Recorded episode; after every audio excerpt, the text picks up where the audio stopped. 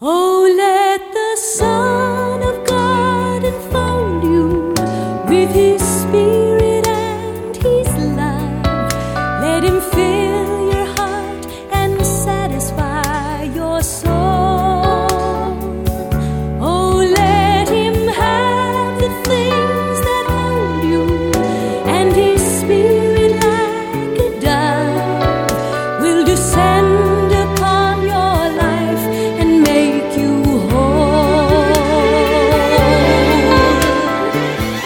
Welcome to the Word for Today, featuring the Bible teaching of Pastor Chuck Smith, founder of the Calvary Chapel Movement. This in depth one hour radio broadcast features a verse by verse study through the entire Bible, as originally taught by Pastor Chuck. Our study today picks up in the book of Luke, chapter 17, verse 1, as we follow along with today's lesson. It's impossible to escape offenses. But what Jesus is talking about here is those who would say offensive things against him. Those who would offend those who were seeking to come into the kingdom of God. Living in this world, it's impossible to escape those kind of offenses. There are stumbling blocks all over the place that would seek to hinder a person living a godly, righteous life. And we are in a day of extreme offenses.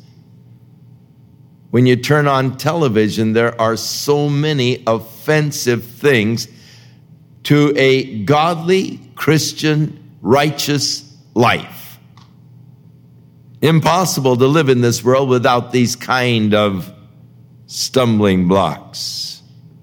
But Jesus said, Woe unto him through whom they come.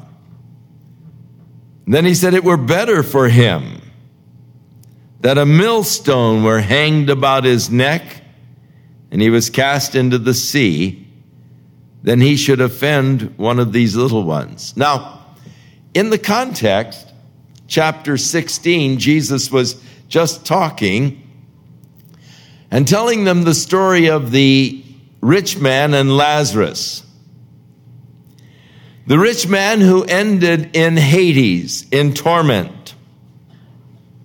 And Jesus is saying concerning those people that would offend those who are seeking to come into the faith, that they would have been better off to have had a millstone hung around them, their neck and someone tossed them in the Sea of Galilee, than that they should offend someone who was coming into the faith. Jesus said, one of these little ones.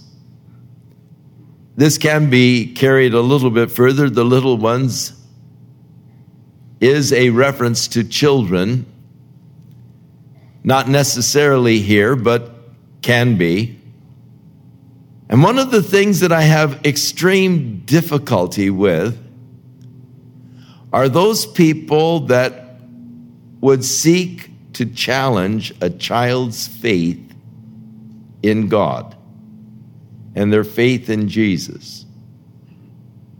Those who would cast doubts in that mind of a child who has such beautiful, simple faith in the Lord.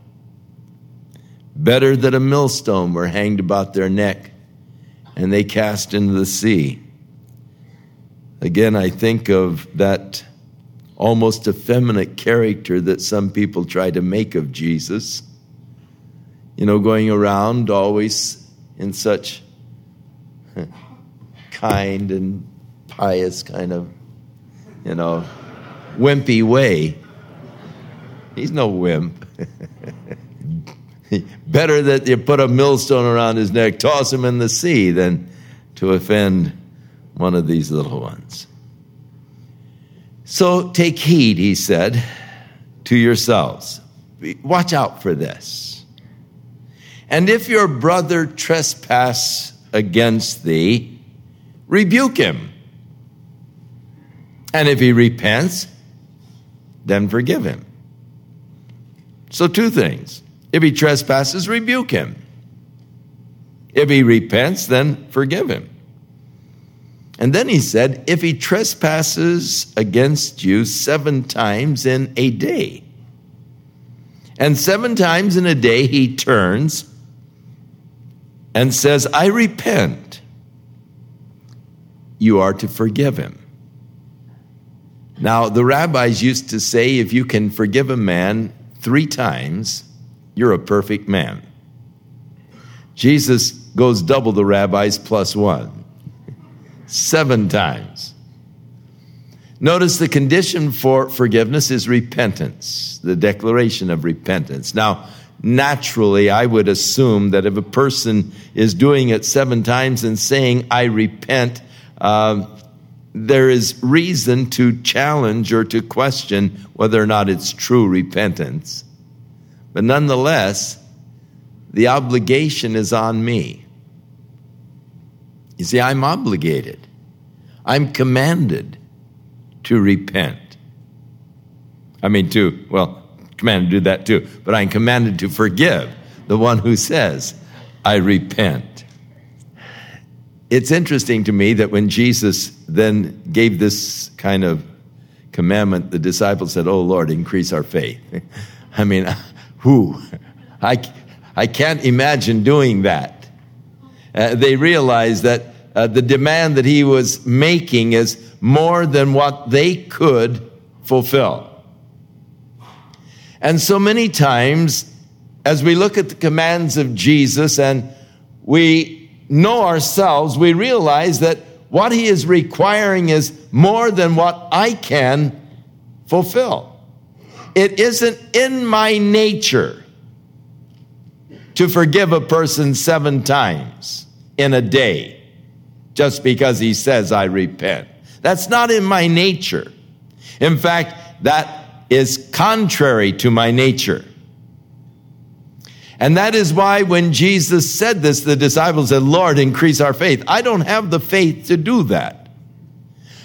In order to do that, I have to have the divine power of God working in me. And they recognize that. They recognize that this was beyond their capacity, and thus they are seeking the help of the Lord. They're asking for the help of the Lord to fulfill the requirements. Now, Jesus often gave commandments that were on the surface impossible.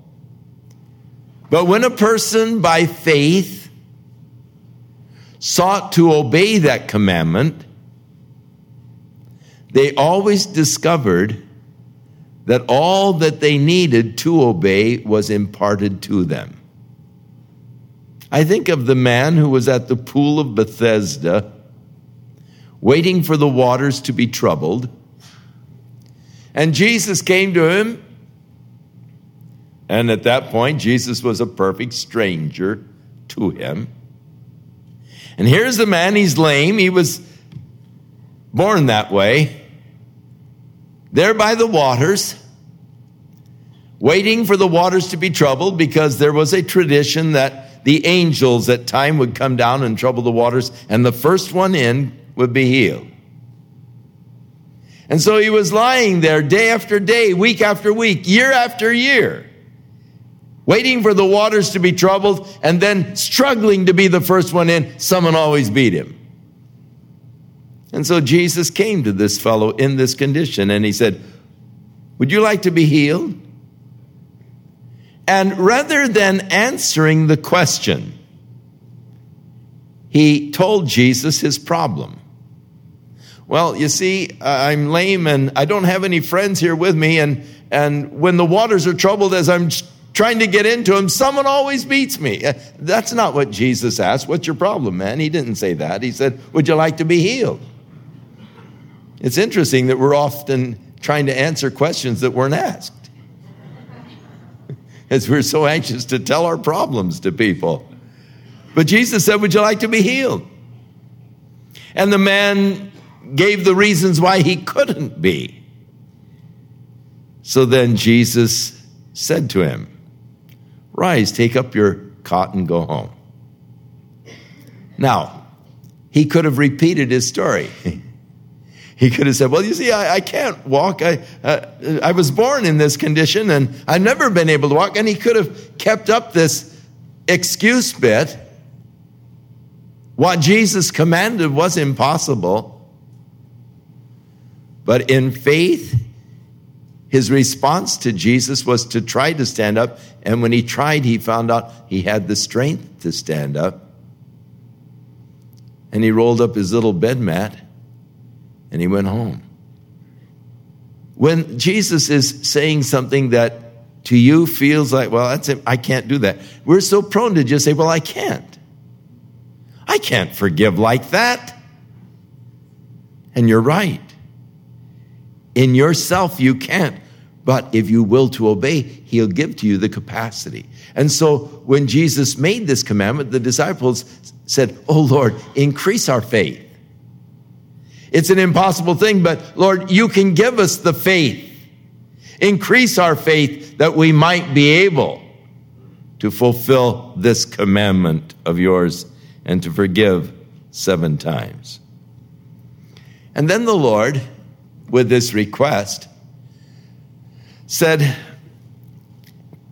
If you had faith as a grain of mustard seed, you might say to this sycamine tree, Be thou plucked up by the root and be planted in the sea, and it would obey you. Now, what Jesus is saying is that it isn't the quantity of faith so much that we need as the quality of faith. And the faith, what you, what do you have in a seed? You have something that is alive, and thus a living faith. And so the faith is a grain of mustard seed. Uh, uh, in other words, it isn't, oh, I want a great amount of faith. It just takes a little faith, but it's the quality of faith, that faith that is alive the faith with potential.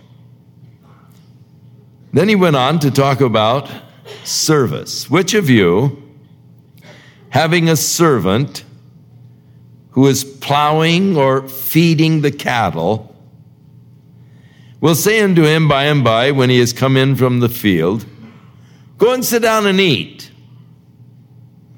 But will not rather say unto him, Fix my dinner Gird yourself and serve me. And after I have eaten and drunken, then you can eat and drink. And then does he thank that servant because he did the things that were commanded him? He said, I trow not. So likewise, you, when you shall have done all those things which are commanded you, say, We are unprofitable servants we have done that which was our duty to do. Now, this is interesting in the light of what Jesus said in the 12th chapter, verse 35. As he said to his disciples, Let your loins be girded about and your lights burning. Now, this business of girding up your loins, um, this, he said to the servant here, Gird thyself and serve me. They wore robes in those days.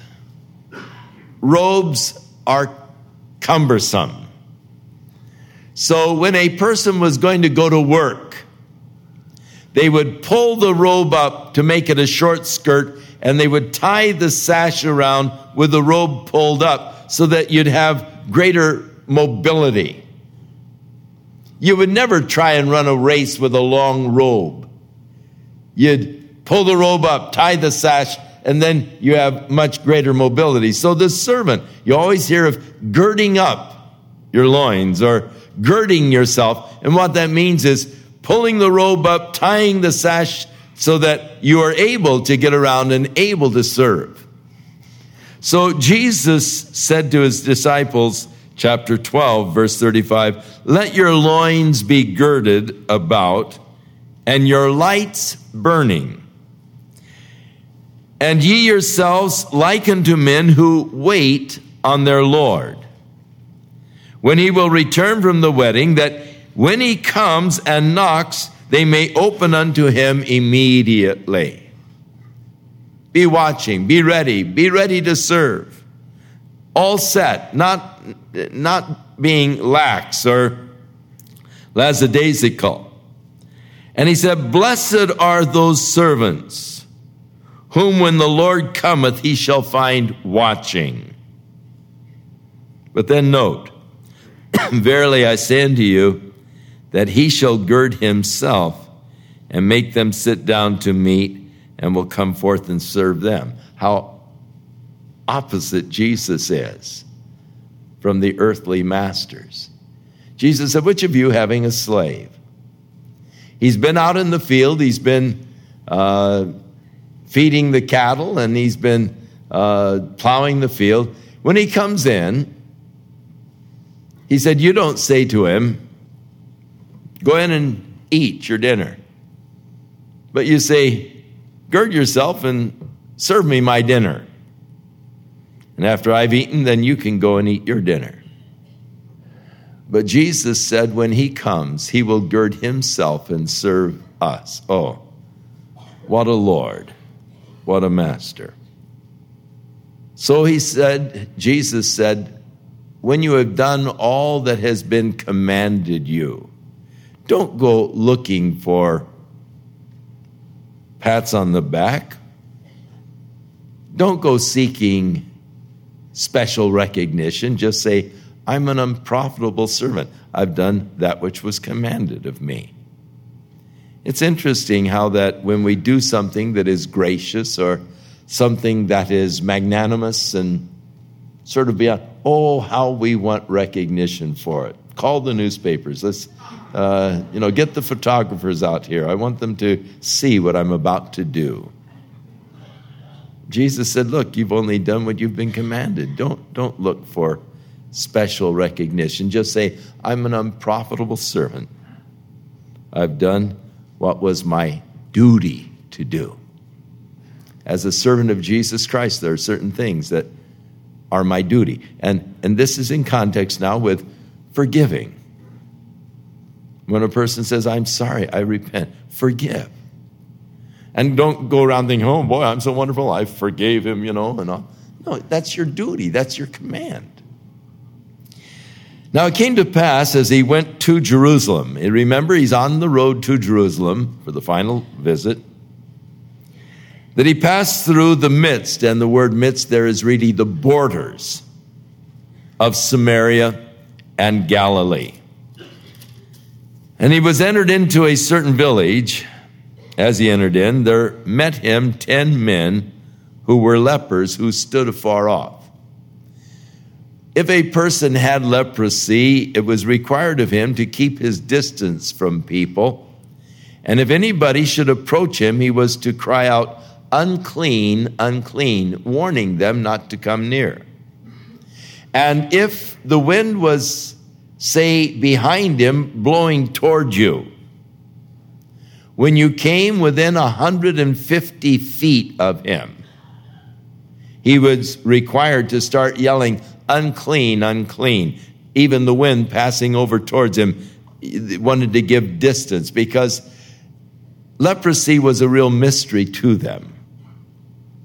It was a fatal disease, it was incurable. And there was a mystery as far as its transmission. Even to the present day, there is a mystery as far as the transmission of leprosy we don't know yet how it is transmitted. In the experimentation, they have, of course, isolated the bacillus, and Dr. Hansen did that. And uh, in their research, they would inject the live leprosy bacillus into healthy people, and they never developed the leprosy. So there is that mystery how, how it is transmitted. Father Damien, who worked with the lepers there in Molokai, uh, finally himself became a leper, but just by what means is not really known. They, they don't know how it's transmitted. So there's the mystery of transmission. It was incurable. And once a person was discovered with leprosy, he was isolated from the community. That is why leprosy became a type of sin. The mystery of the origin of sin in a person's life. The fact that it is incurable and deadly apart from divine intervention.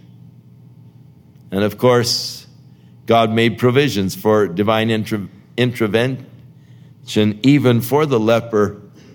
For in Leviticus 14:2 you have this is the law of the leper in the day of his cleansing.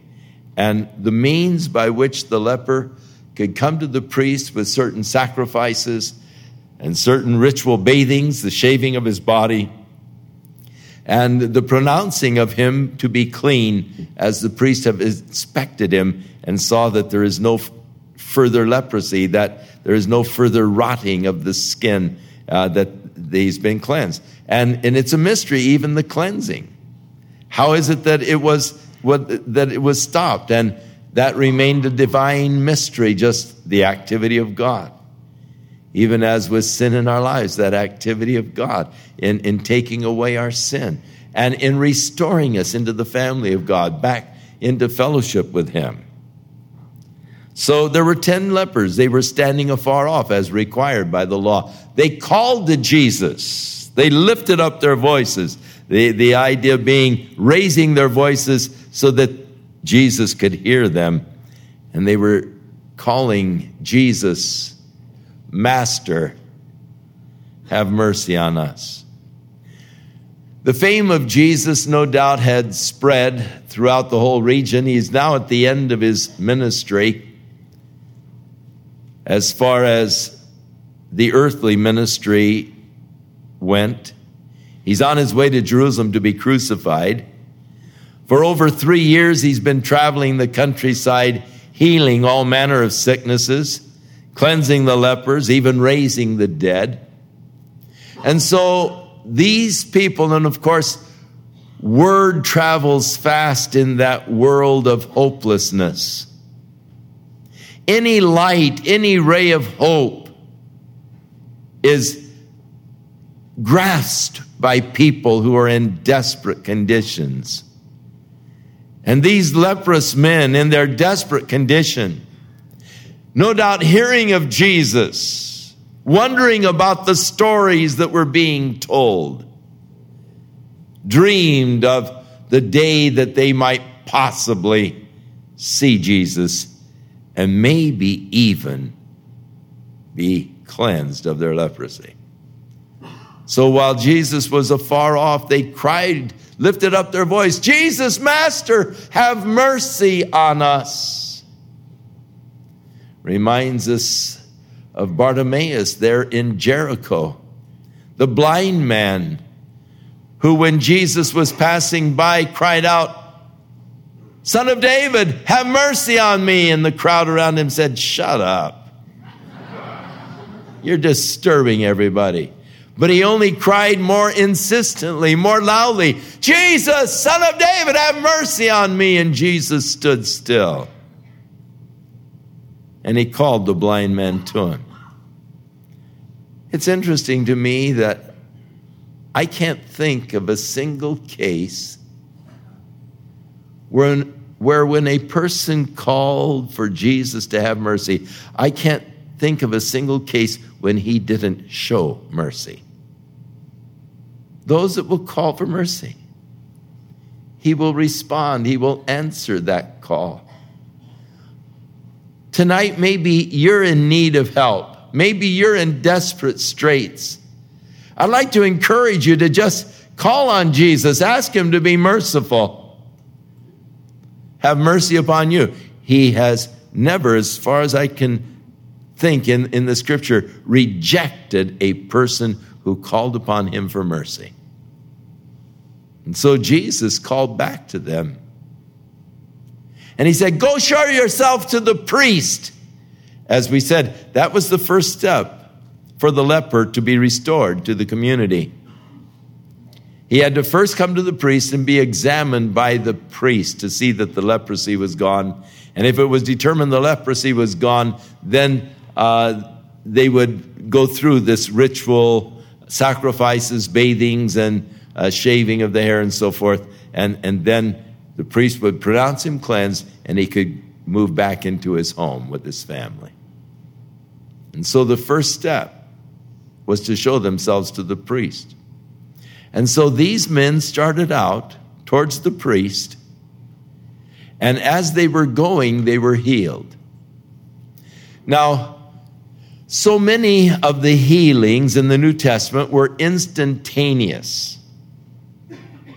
But here is a case where the healing seemed to be progressive. In other words, it doesn't say that they were instantly cleansed, but as they went, they were cleansed as they were going. And to me, that means don't be discouraged if you're not instantly healed.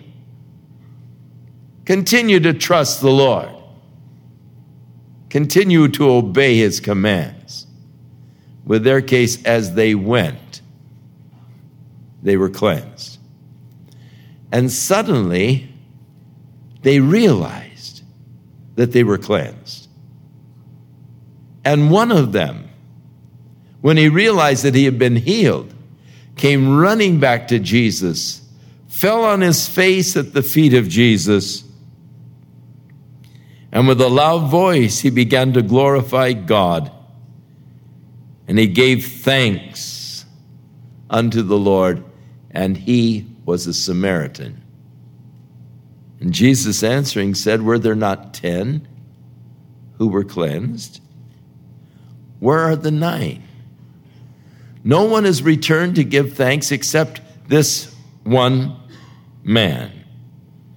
No one returned to give glory to God except this man, calling him a stranger because he was a Samaritan. He wasn't of the uh, tribes of Israel, he was a Samaritan, and they were considered as strangers to the covenants of God. But he was the only one who came back to give thanks. And he said unto him, Arise and go thy way. Thy faith hath made thee whole. You're not just healed. The others were healed. It says they were healed. This man was made whole. The difference between the physical and the spiritual. Many people have been healed.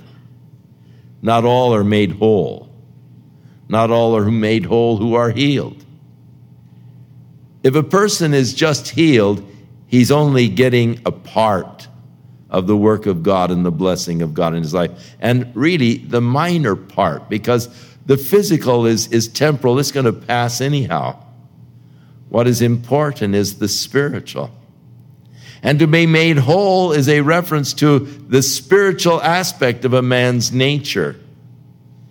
You've been made whole, you've been healed spiritually. And it was through the thanksgiving, through the glorifying of God, through the thanking of the Lord for his healing that he received more than just the healing. He received the forgiveness of his sins. He was made a part of the family of God. He was made whole. Now, when it was demanded of the Pharisees, and so uh, again, we have this conflict still going on with the Pharisees.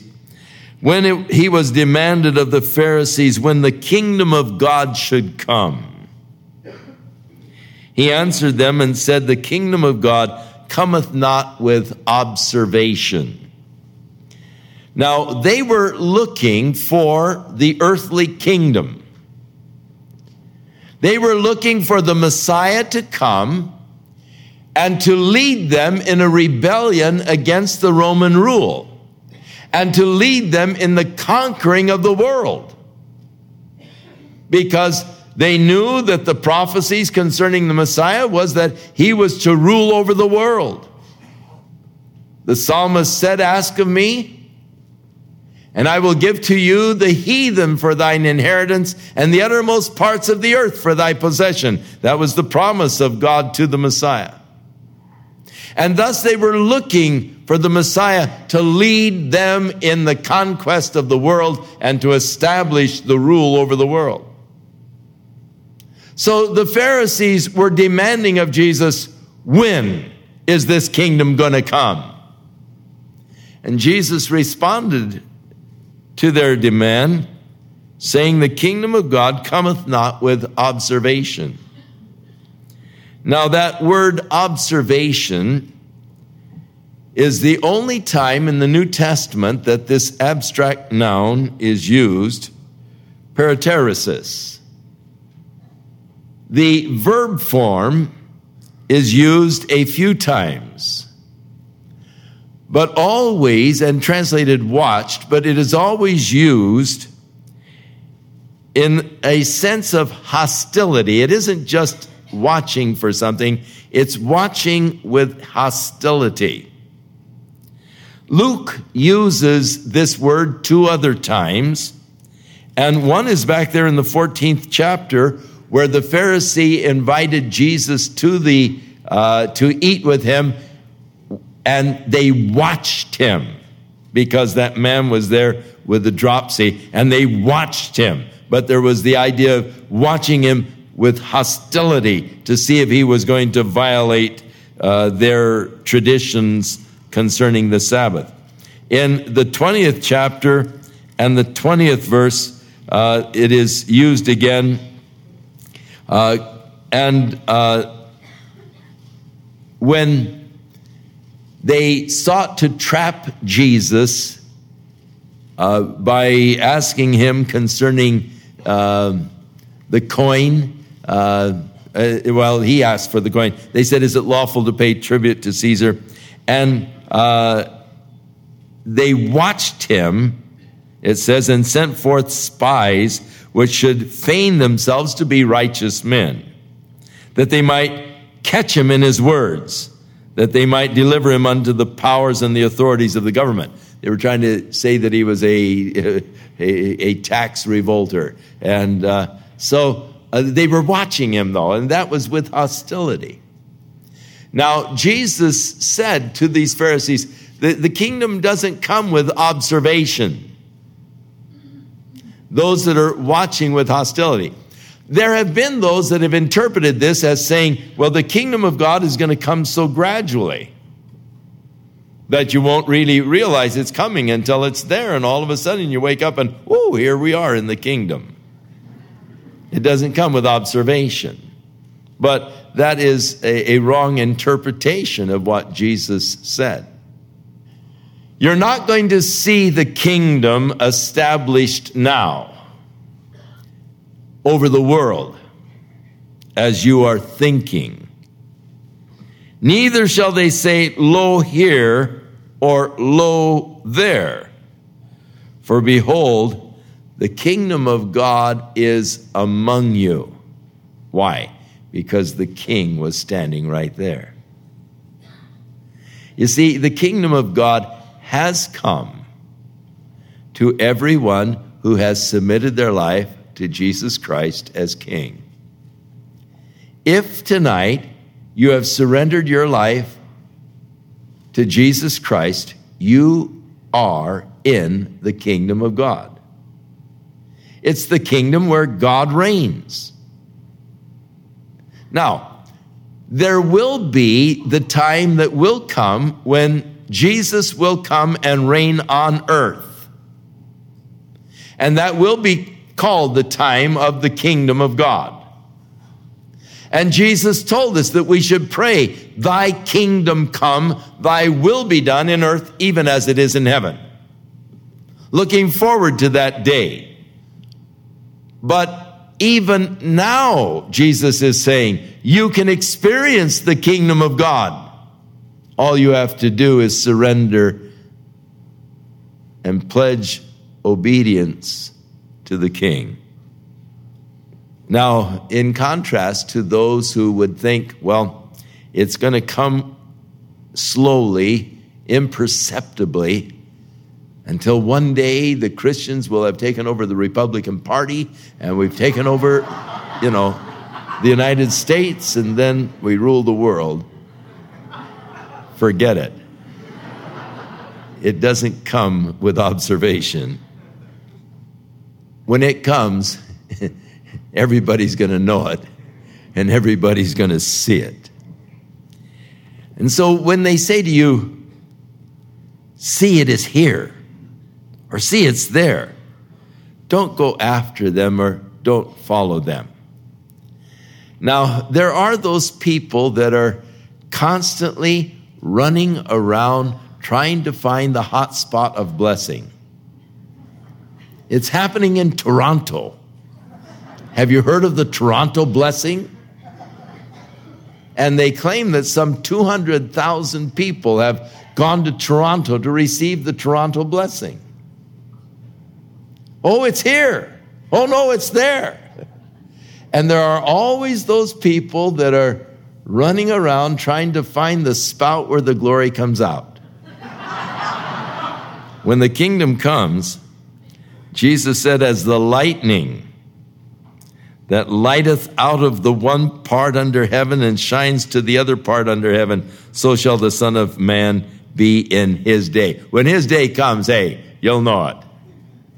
Just like lightning that lights up the whole sky and everybody knows that everybody sees it. So it's not going to be a secret coming. Not as the Jehovah Witnesses, he came into a private chamber back in 1917 and is now ruling the world from this private chamber. Nah, the world will know it when it happens. But first, before this happens, before he establishes that kingdom of God upon the earth, must he suffer many things and be rejected of this generation. So, to dispel the thought that he was on his way to Jerusalem to lead a rebellion against the Roman government, establishing then immediately the kingdom of God upon the earth, he said, Before this happens, I've got to be rejected by this generation and suffer many things. And then going ahead and still talking about the day when the kingdom will come, he said, As it was in the days of Noah, so shall it also be in the days of the Son of Man. For in the days of Noah, they were eating, they were drinking, they married wives, and they were given in marriage until the day that Noah entered into the ark and the flood came and destroyed them all. Likewise, also, as it was in the days of Lot, they did eat, they drank, they bought and they sold, and they planted and they builded. But the same day that Lot went out of Sodom, it rained fire and brimstone from heaven and destroyed them all. So, concerning the kingdom, when it comes, men will be going on in business as usual. The world will be just carrying on a normal day of commerce, of living. And suddenly, the king will come. And when he comes, it will be a day, first of all, of judgment. He will gather the nations together that he might judge them to determine which of those that are upon the earth will be allowed to even experience the kingdom, enter into that kingdom age, and live in the glorious reign of Christ upon the earth. Many at that point will be cast out. Then he will separate them as a shepherd separates the sheep from the goats. And to those on his left hand, he'll say, Depart from me, ye workers of iniquity. Go to the place that was prepared for Satan and his angels. So it'll be a time of judgment. But it will be sudden. People won't be expecting it. Oh, Noah was there. He was preaching. He was building his ark. You would have thought that they would perhaps suspicion something when all the animals started coming, getting in the ark. But oh, how blind is the world living in sin.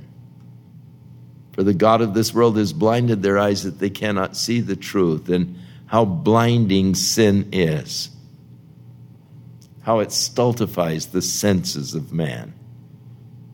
Days of Lot, going on, business as usual. And suddenly, the moment Lot was safely out of the city, the judgment of God and the wrath of God came. Even thus shall be shall it be in the day when the Son of Man is revealed. In that day he which shall be upon the housetop, and his stuff is in the house, let him not come down to take it away. And he that is in the field, let him likewise not return back. Remember Lot's wife.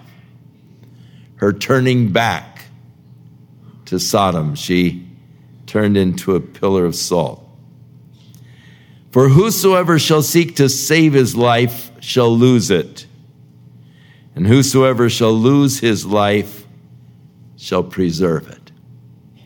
So, the teaching of Jesus, and of course, we have much the same thing in the 24th chapter of Matthew's Gospel, uh, some of the same illustrations.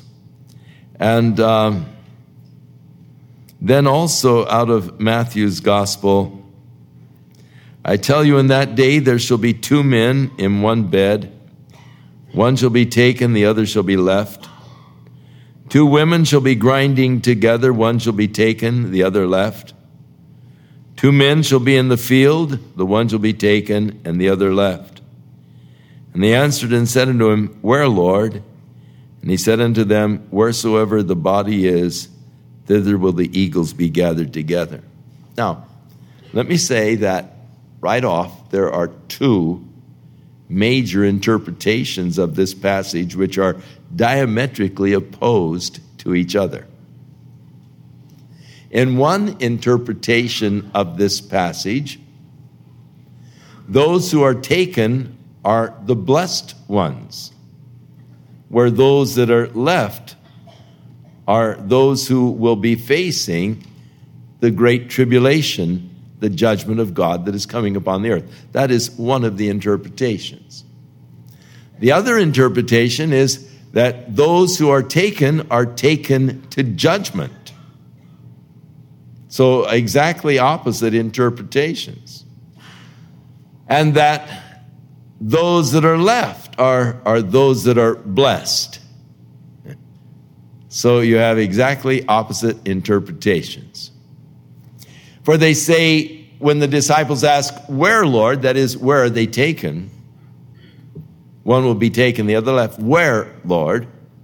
He said, Wherever the body is, there will the eagles be gathered together. And they relate that to uh, a proverb concerning the body and vultures. Wherever a dead body is or carcass, there the vultures are gathered together. And to the uh, book of Revelation, where the birds are invited to come and feast on the bodies of men at the great battle of Armageddon. The word for eagles is aetos. It isn't really the word for vulture. The interesting thing is that in the two previous, more or less, allegories concerning Noah and concerning Lot, the ones who were taken were the ones who were spared the judgment that came from God. Noah going into the ark, the day that he went into the ark, he was taken into the ark, and then the judgment of the flood, the great flood, came upon the earth. Lot was taken out of the city. And when he was taken out of the city, then the judgment of God came upon Sodom. In fact, the angel who was taking him out said, Hurry, we can't destroy this place until you are safely out.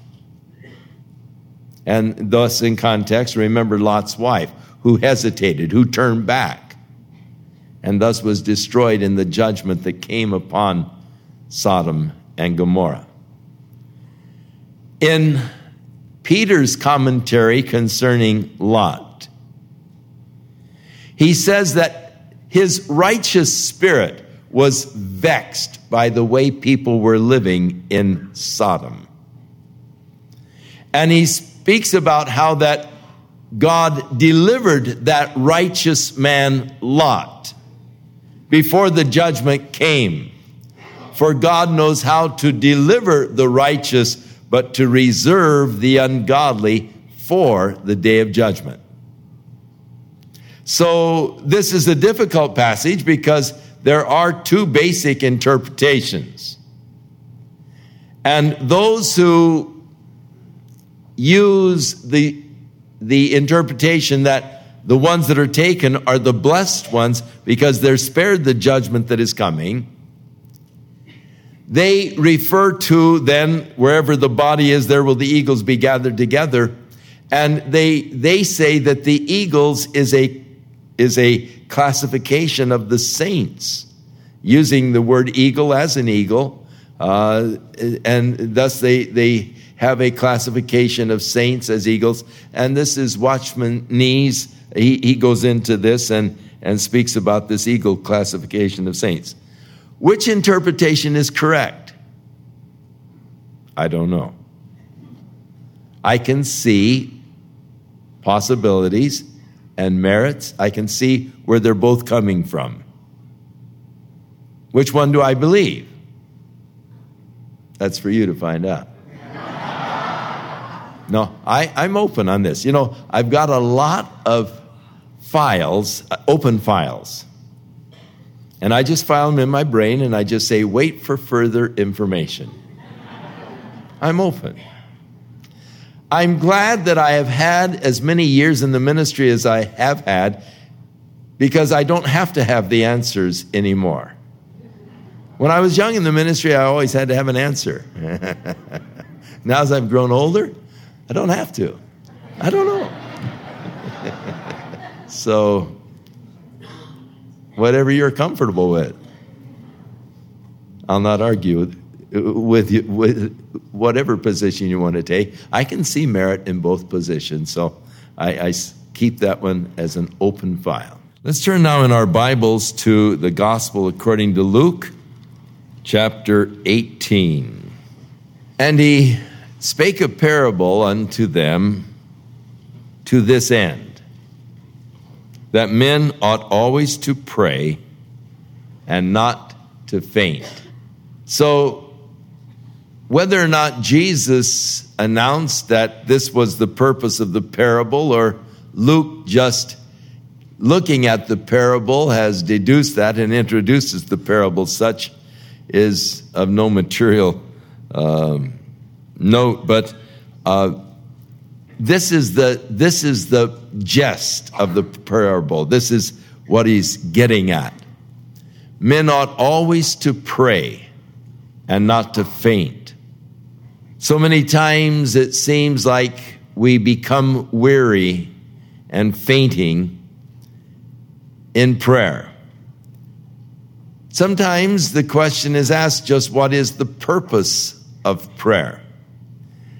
If God has purposed to do something, will He not do it? Does prayer really influence God? Does prayer really change things? And of course, the whole thrust of prayer is that God does answer prayer. And I'm convinced that there are many things that are accomplished as the result of prayer that would not have been accomplished had there not been prayer.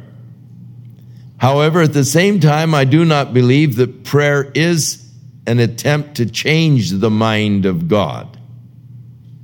As some people seem to look at prayer as convincing God, selling God, or changing God's mind on an issue. But I believe that it is more opening the door for God to work as He desires to work, giving Him that open door opportunity to do so. Now, Jesus, in this parable of encouraging people to pray and not to faint, When you're coming up against a heavy trial, pray about it. Don't just faint. Don't say, oh no, you know, I'm faint, but just pray about it, is what he is saying. You, you ought to pray. Don't faint, pray. There was in a city a judge which neither feared God or regarded man. And that usually goes along, one with the other. If a person doesn't have a fear of God in his heart, he doesn't have respect for men. He doesn't have respect for his fellow men. And we see a lot of people today who, lacking the fear of God, also lack respect for other human beings. They have a lack of respect for another person's properties or another person's being. Uh, the fear of God always brings a greater respect for our fellow men because we realize that one day we are going to stand before God. And He has commanded that we respect one another and we love one another and we respect one another's properties and another person's rights. But this judge, because he did not fear God, he did not regard men. Tough, crusty old judge. There was a widow in that city, and she came unto him, saying, Avenge me of mine adversary. Now, she wasn't asking for revenge, she was asking for justice.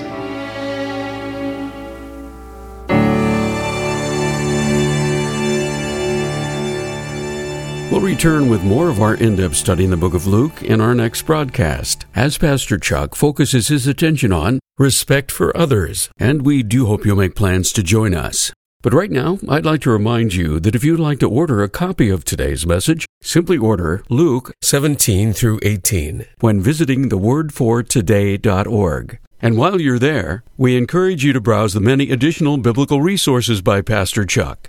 You can also subscribe to the Word for Today podcast or sign up for our email subscription. Once again, all this can be found at thewordfortoday.org. If you'd like to call, our toll free number is 1 800 272 WORD, and our office hours are Monday through Friday, 8 a.m. to 5 p.m. Pacific Time. Again, that's 1 800 272 9673. If you prefer to write, our mailing address is The Word for Today, P.O. Box 8000, Costa Mesa, California 92628. And now, on behalf of the Word for Today, we'd like to thank all of you who share in supporting this ministry with your prayers and financial support. And be sure and join us again next time as Pastor Chuck continues his verse by verse study through the Bible. That's right here on the next edition of the Word for Today. And now, once again, here's Pastor Chuck.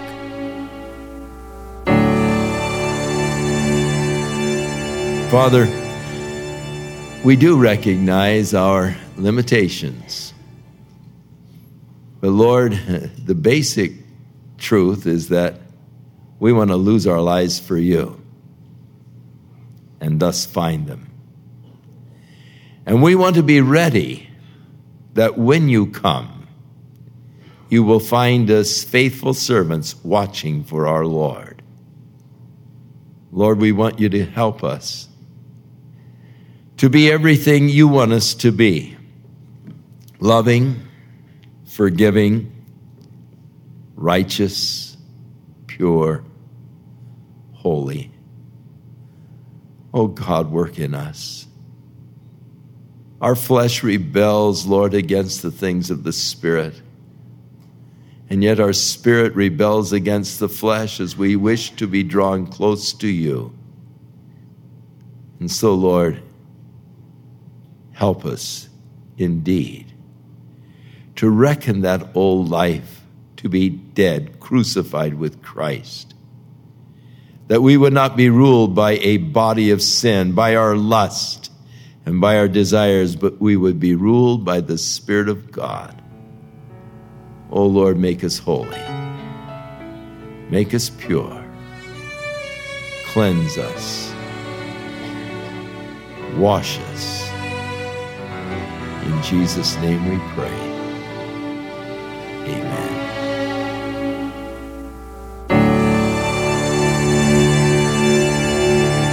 This program has been sponsored by Calvary Chapel of Costa Mesa, California. Lord, I believe in you. I'll always believe in you. It is by faith that you've been walking into one level of spiritual maturity to another. Faith is the key to a successful Christian life. And that is why the Word of God tells us without faith, it's impossible to please God. It was faith that led Abraham into the land of promise. It was faith that led the children of Israel through the Red Sea. It was faith that enabled Peter to step out of the boat and to walk on water. The question is, what might faith do in you?